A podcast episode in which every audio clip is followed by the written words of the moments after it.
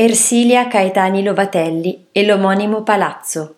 A soli 19 anni, nel 1860, sposò un nobile di Ravenna, Giacomo Lovatelli, e alla stessa età iniziò a studiare archeologia con i principali esperti romani.